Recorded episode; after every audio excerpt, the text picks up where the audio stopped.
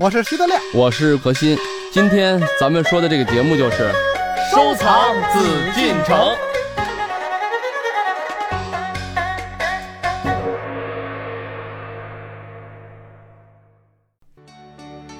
欢迎各位继续来关注我们的《夜海藏家》，我是主持人永峰。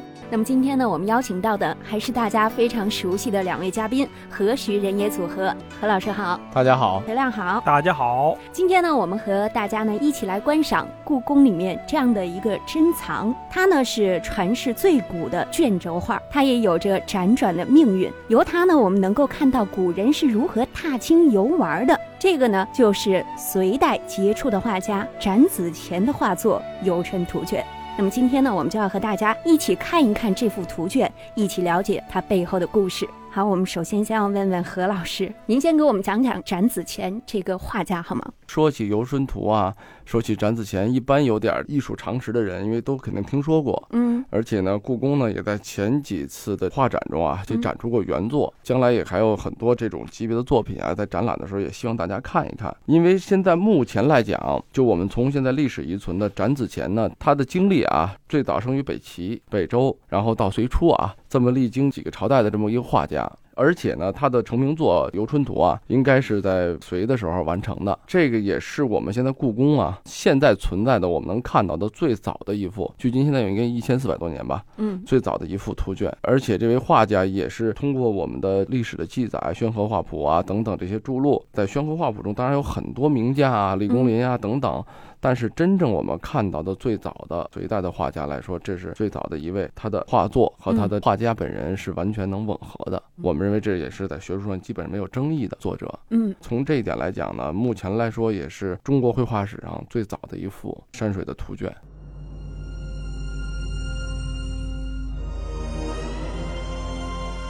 展子虔，北周末隋初杰出画家。是现在唯一有画迹可考的隋代著名画家，在中国绘画史上占据着重要位置。他历经北齐、北周，至隋为文帝所召，任朝散大夫、帐内都督等职。展子虔工于绘画，创作范围较广，善画佛道、人物、鞍马、车舆、宫苑、楼阁、翎毛，尤长于山水。他曾辗转于大江南北，在洛阳、西安、扬州及浙江等地的寺观中创作了许多壁画，所绘物象生动而富情趣，颇受时人重视，与当时另一画家董伯仁齐名，人称董展。其传世作品《游春图》是中国山水画中独具风格的画体，亦是中国现存最古的卷轴山水画。展子虔在山水画上所达到的成就及其绘画方法，直接开启了唐代画家李思训、李昭道父子金碧山水的先河，而被后世誉为唐画之祖。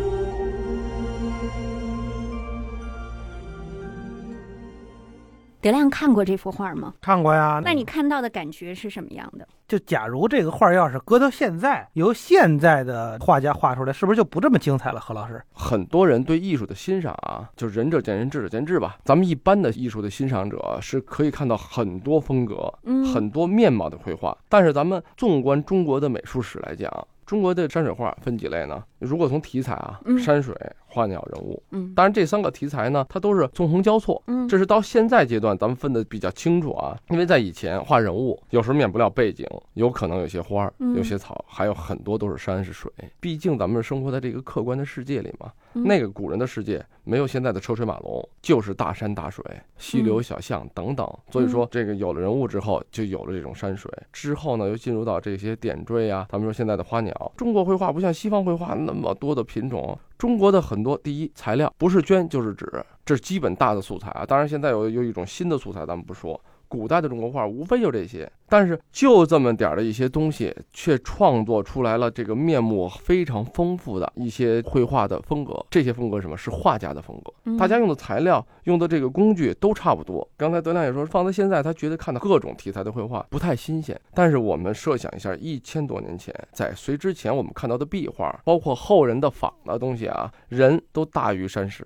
为什么呢？因为我主要是塑造人物，山石画景是在配合，是在映衬。但是展子虔的游春图已经把人的一些符合咱们观察的规律，因为人肯定没有山高，但是在那丈个时候，山、尺树、寸寸马、斗人，就是你别看我不专业，这词儿我背的熟着呢。是啊，因为 所有这些都是明清之后的绘画理论，但是在之前，人是要大于山水的，因为那个时候古画它是要表现人物。可是现在呢，从展子虔，像刚才咱们德亮说的这些啊，他的鼻祖是哪儿？展子虔，他把咱们正常的观察，为什么咱们说人是那么那么小啊？丈是山呀、因为本来就咱说丈山，这都是属于中国画，实际中国画，咱说要跟山比来说，它连个米粒儿都算不上。但是没办法，符合了人的视觉的要求，这是第一点。第二，它的这个时候的山已经有了前后的关系。唐以后啊，有什么东西？有村有染，有各种对山石的这种描绘了，对吧？有勾有勒等等啊这种用笔，但是在当时没有，因为以前老是听说大家一看都大名头的画，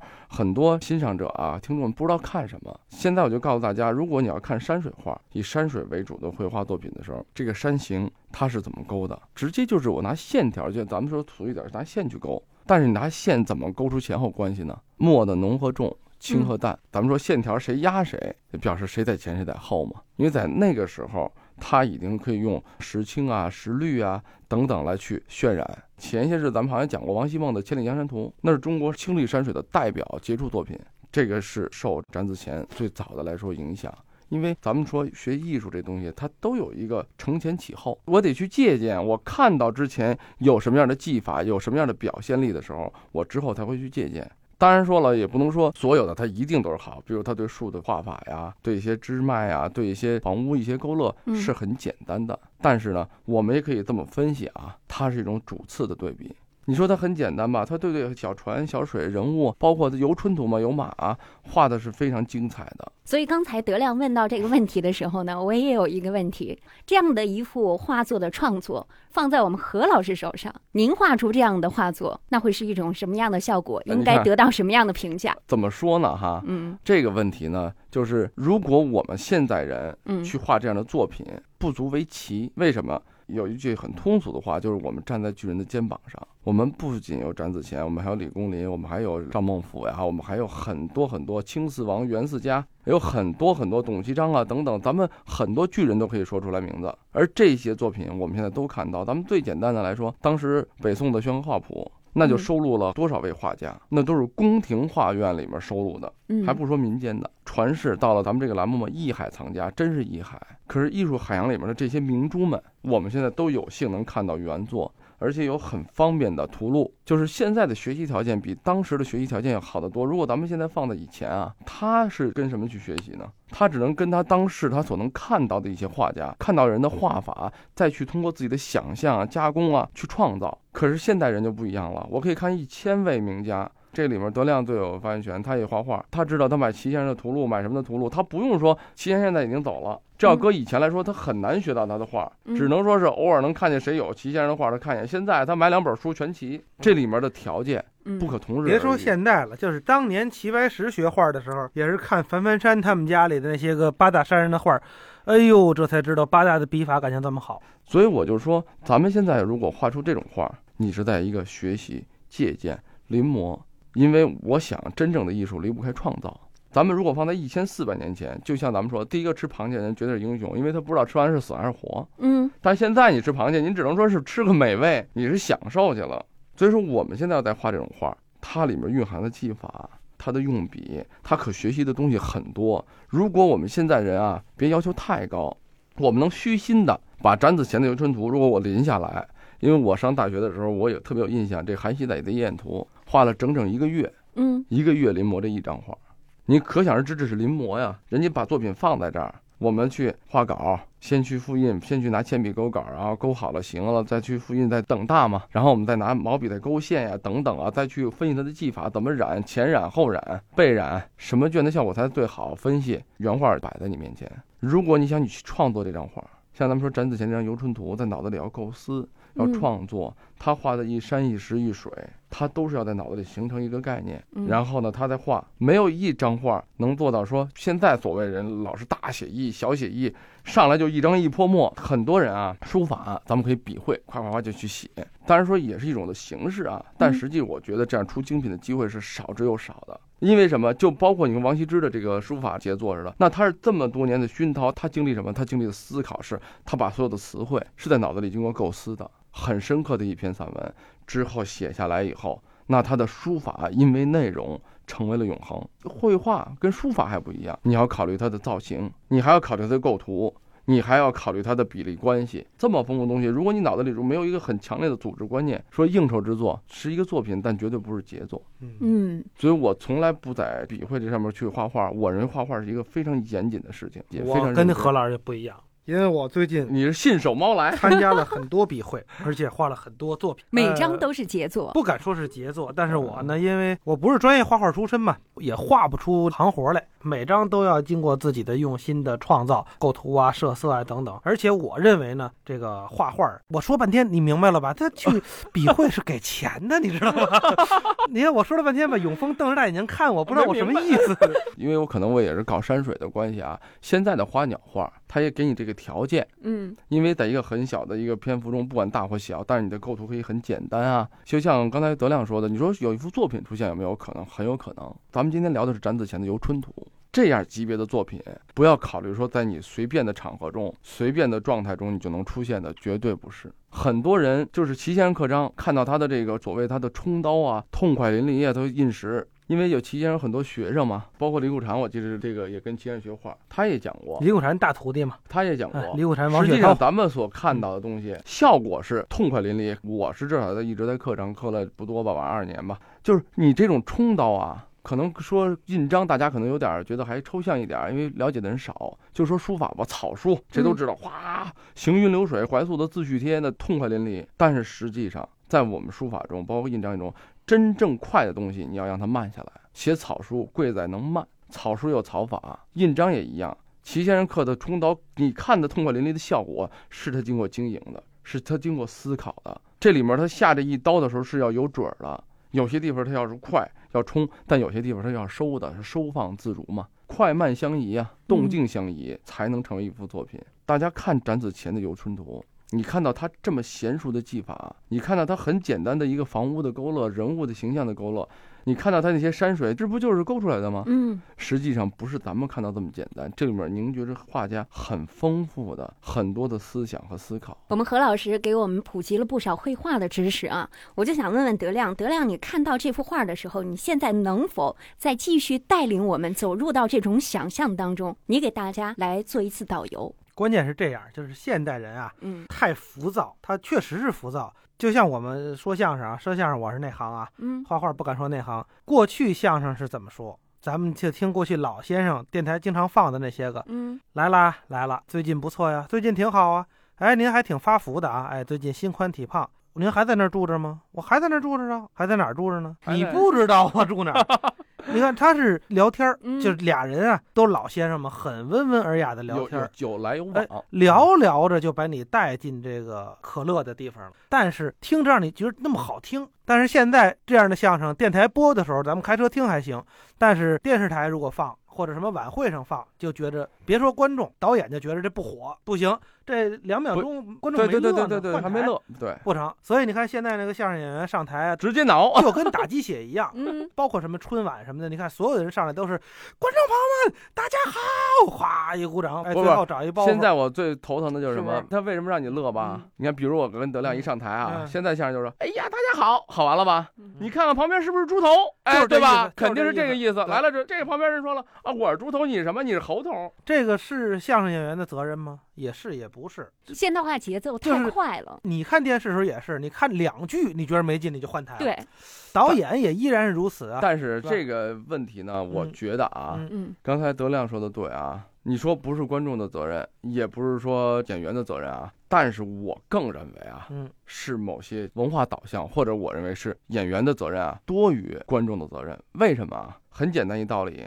就像刚才德亮说的，你说那种相声没人听吗？一定说以前人的欣赏水平比现在人欣赏水平一定就高吗？不一定。德亮说对，这现在人心态很浮躁。正因为今天咱们聊的这个游春图啊，你想让德亮给讲这个情景啊，就是嗯这游春，咱们一听这个实际就明白啊，踏青，咱说俗点儿，呃，现在咱们带着听众走进这幅画卷，感受一下隋代的时候这个踏青，感受不到，景没有那样的心境。景色还是那些景色，我倒是这么觉得啊嗯，不管大家感受感受不到，就是你如果想去感受的，嗯一定是能感受得到的。对就怕现在大家就不想感受。我们现在也游春啊，你看一到这个周末的时候，京藏高速堵死啊，呃不光是京藏，基本出京高速都哎堵，对呀、大家还是有有很多都是带着家里大人孩子出去玩的呀，也不是嗯没有啊。那出去之后怎么样呢？到这个景点了，赶紧照相，哎，咱这玩，赶紧往上爬，赶紧往上爬，哎，咱再爬三个烽火台，咱就回去了。刚玩的或一者或者说什么哎呦，这地儿门嗯票贵，算了吧，咱们就从这儿转一圈儿。当然，就是咱们不说门票走的事儿，到这儿了，就算我来过了。随便举个例子啊，假如这八个处我没都游到，那我就今儿就来的就好像吃亏了。所以这种心态感受不到春天的美好。嗯，嗯，过去社会发展比较慢哈，这种隋代的时候是怎么游春啊？侍女、公子、王孙，包括老百姓，嗯哎，结伴出游，从城里到城郊要花费很长的时间。但是这个时间并不是说无聊的度过，就比方说我们现在一出去，哎呀，我们五点钟走到八达岭，可能是这八点半，完了咱就开始爬，那就没办法，开车的开车，剩下睡觉。对对吧？那过去人不这样了。过去拿北京来说，你从内城走到不用太远，就是龙潭湖或者是陶然亭这个地方，外城就要走很久，就已经像是出远门似的。嗯但是这种走是一边聊天儿一边高兴，一边感受着春风，听着鸟叫，越走越高兴。因为什么呢？越走啊，这种城里的这种高楼大厦那种建筑就越来越少。嗯，乡间的野趣儿就越来越多。哎呀，真是越来越高兴！哎，看见这湖了，孩子大人都特别的美。这在唐朝时也是这样，一块儿出去玩赏花，不见得非得是什么奇花异草，因为这郊区也没那么些奇花异草，就是农民田地边上的生的一些花儿。哎，看到了以后就非常高兴。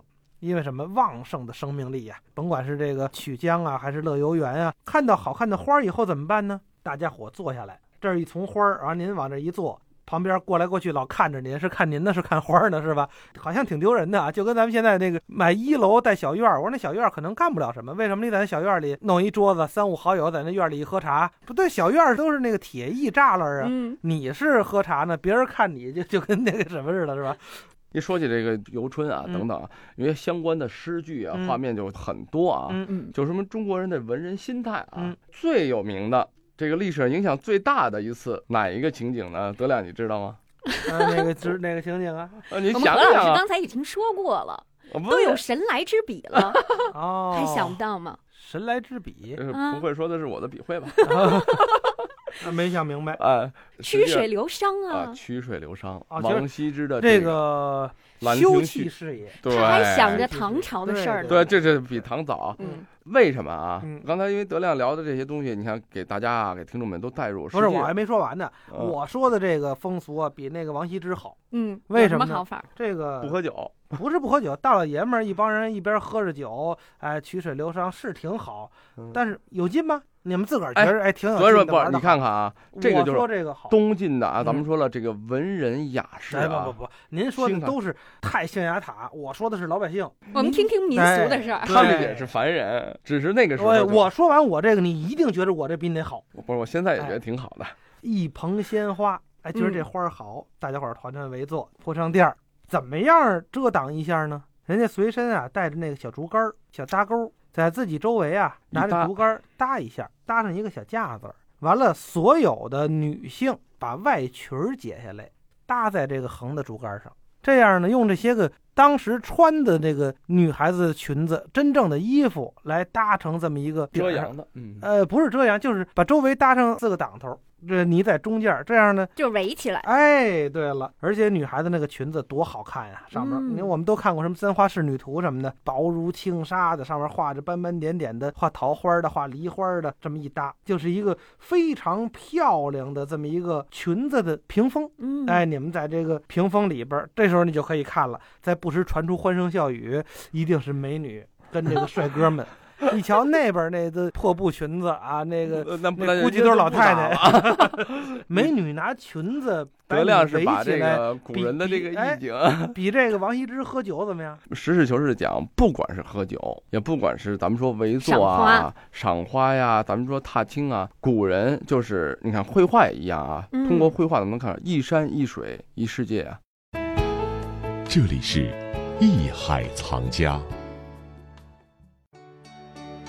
到底展子虔的《游春图》具体描绘了什么样的图景呢？而从这幅画作当中，我们又能感悟出些什么呢？这里是夜海藏家，我是永峰，让我们待会儿见。本内容由喜马拉雅独家呈现。